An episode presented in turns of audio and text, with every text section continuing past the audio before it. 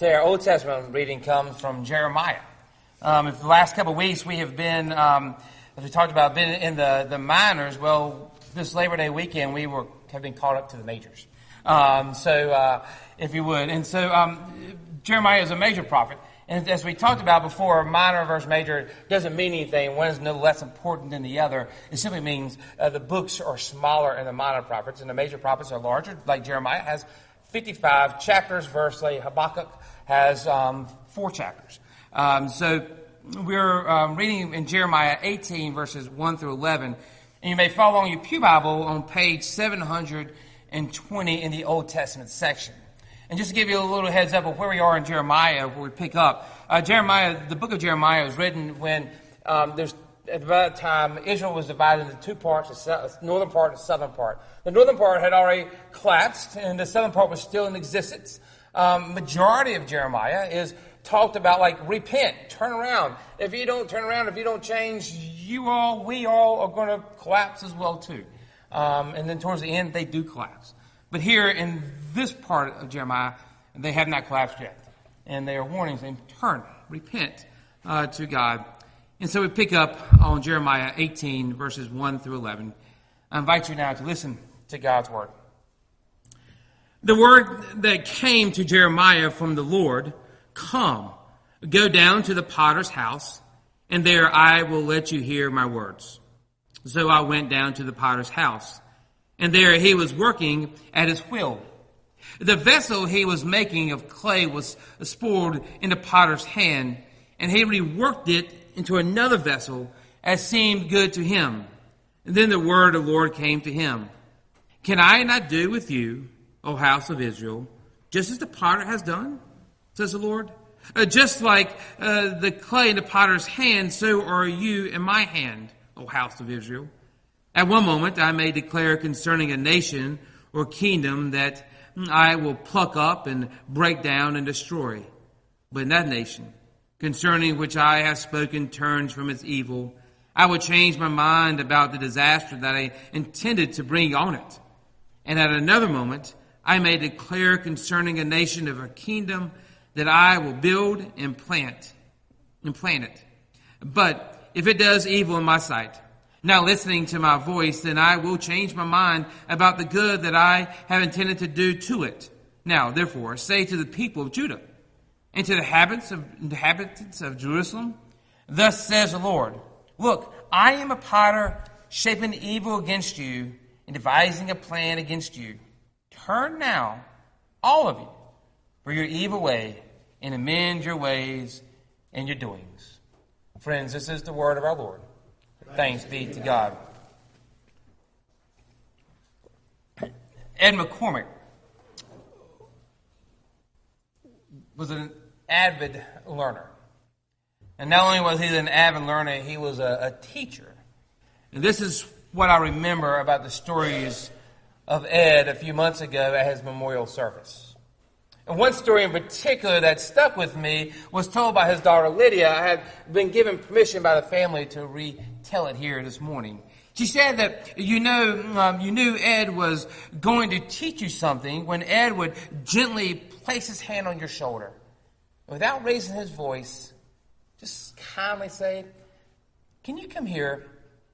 I would like to show you something. Often, and not always, often Lydia recalls this was not good news if you were his child. The dishes that you were told to clean had dirty spots still on them. Or the mow, the yard that you were told to mow was not edged properly. Or the paper that you said you had finished, well, the grammar was terrible and he could tell you hurriedly went through it. But instead of getting mad or falling behind you to fix your work, Ed used this opportunity to teach how to clean, how to mow, how to write a paper, or whatever else was on his mind. I think this is what's going on in the eighteenth chapter of Jeremiah. God says to Jeremiah, come down to the potter's house, and there I will let you hear my words.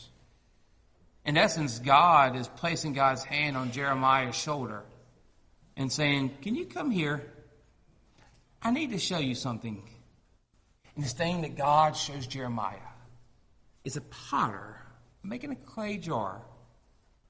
Often when we read this passage, we think individually, as if we're the clay and the potter is reshaping us individually. And although this is a beautiful metaphor and holds some truth to this passage, notice the language being used.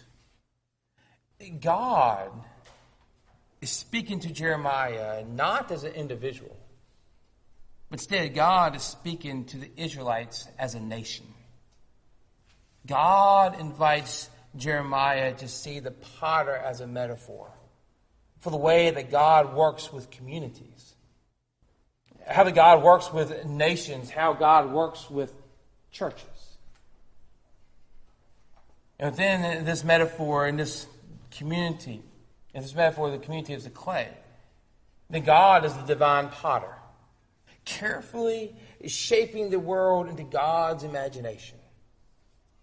But also notice, even with the shaping and destroying and the reshaping again, that God is not suggesting that the divine potter throw away all the clay and start with brand new clay.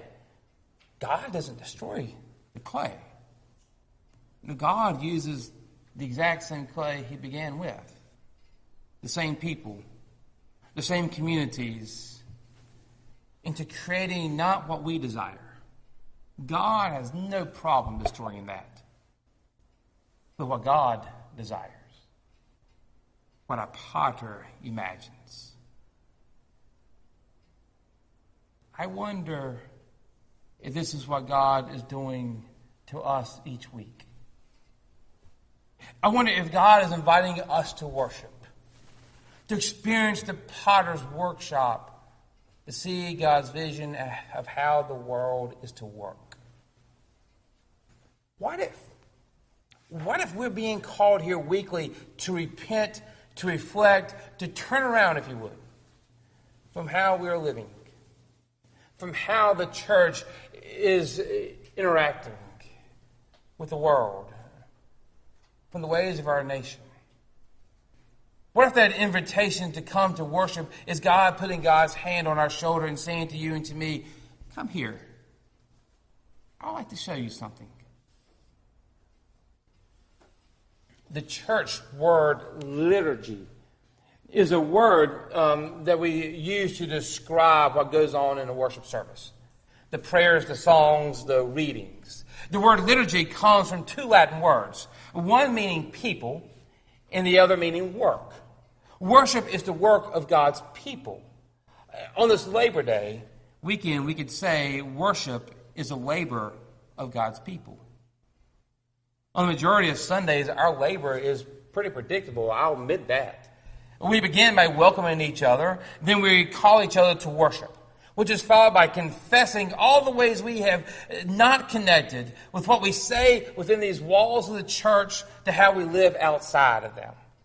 Then by confessing our sin at the very beginning of worship, what we're doing is we're also reminding ourselves of God's steadfast promise that there is nothing that we can do Or, or leave undone that can offend, offend or anger God to the point that God does not want to draw us into God's heart and reshape us. And after receiving that gift of forgiveness, we then are prepared to praise God in song, open our hearts and our minds to God's word, pray for those in need, and offer God a portion of our resources that we have labored for. True worship is not, I like this, but that, not so much. True worship is for us to, to gather as a community and being open to how God is shaping us. The question for the Christian in this age, David Lowe has said, it's not finally about some form of self-actualization that our culture adores. Rather, it's discovering that we give ourselves away in relationship and service. That when we do that, we find a deeper sense of ourselves than we could have ever imagined possible. We are born for community. And week after week, God taps us on the shoulder and says to us all, come here. I'd like to show you my vision. Ironically, as much as we want this passage to be about the individual, it is here, within God's vision of community, God's imagination for the world, that we find a sense of self and meaning and purpose as we trust God's promises and give ourselves away in love. A couple years ago, the dean of Duke's Chapel recalls receiving a call from a concerned parent. Uh, he, hello, he said, this is Jennifer's dad. Oh, hello, how are you doing today? Uh, not well, not well at all. We have a problem with Jennifer, and I hold you personally responsible. I'm not sure if I understand. Uh, Jennifer seems to be doing pretty well. Well, Jennifer had a plan. She had a plan, um, the man went on, and her plan was to, to get into Duke, and she did. Her plan was to, to do well at Duke, and she has. Her plan was to attend graduate school, and she has been accepted. Her plan was working. Now she tells me she's not going, um, not going. Everything she's worked for, everything that her mother and I have worked for is being thrown away. She is not going to graduate school. She tells me instead of going to graduate school, she is going to Haiti. And she wants to do mission work in Haiti. She wants to work with a Presbyterian church in Haiti. Her plan was working out.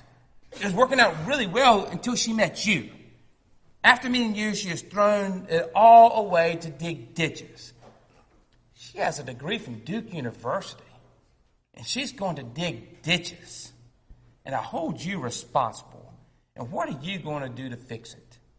Why me, the dean said, without missing a beat. Why do you hold me responsible? You, you, sir, the man said, you, sir, you're the one who cozied yourself up to her and filled her mind with all this religious stuff. Uh, but, but, but, but, sir, hold on now. Didn't you and your wife get Jennifer baptized as an infant? Sure we did. Sure we did. Well, didn't you and your wife take her to Sunday school week after week after the child? Yes, sure we did. And didn't you? Didn't you let your child go to Colorado with that youth group when she was in high school? Yes, we did. What does it have to do with anything? It has everything to do with it. It has everything to do with everything. You're the one who introduced her to Jesus, not me. But all we wanted was her to be a good Presbyterian. I'm sorry, sir. Instead, you got a disciple. Maybe this is what Desmond Tutu was thinking that one night being interviewed about his life. Tutu was asked, what one message did you receive as a young person that you now try to convey to others as you meet them? Without hesitation, he responded, live a God-sized life. As a young man, that's the, um, what the minister of the parish of South Africa told us. He said, God has called you. God has claimed you as God's own. And everything that you do, live that truth. Live a God-sized life. Come here, God says. Let me show you something. And God takes Jeremiah into the potter's house, reminding us that it's God that is shaping our world. And God is inviting us to participate in God's creation. Like a parent taking us to see the dirt on the dishes, or the unedged lawn, or the poor grammar on the paper, and giving us an opportunity to change it. I think that. I think that's what God is up to. I think God is inviting us here every single week to be changed. Which begs to ask the question, why do we come to church? Why did you come to church on this holiday weekend? Were you ex- expecting to see the kingdom of God? Were you, did you come expecting to see God's vision? Were you coming willing to be changed? Michael Ventura, in his book, Teacher as a Healer, says, the artist, the education, educator, and the therapist walk different paths into different ways, but those paths meet at an intersection where the street sign says, "You must change your life." We do not go to the artist, the educator, or the therapist to remain the same. We go to them to be given the vision and the tools to go on. And to go on is always to change. One commentator has observed this could be applied to the church and faith as well, but maybe sometimes we forget that. Oh, we don't go to the artist, educator, therapist, or faith to remain the same. We go to church because we want to be changed. Perhaps some some go to church precisely to remain the same, to, to have these preconceived and their prejudice affirmed, to be told that their black and white judgments line up so nicely with God's. But for those willing to give their life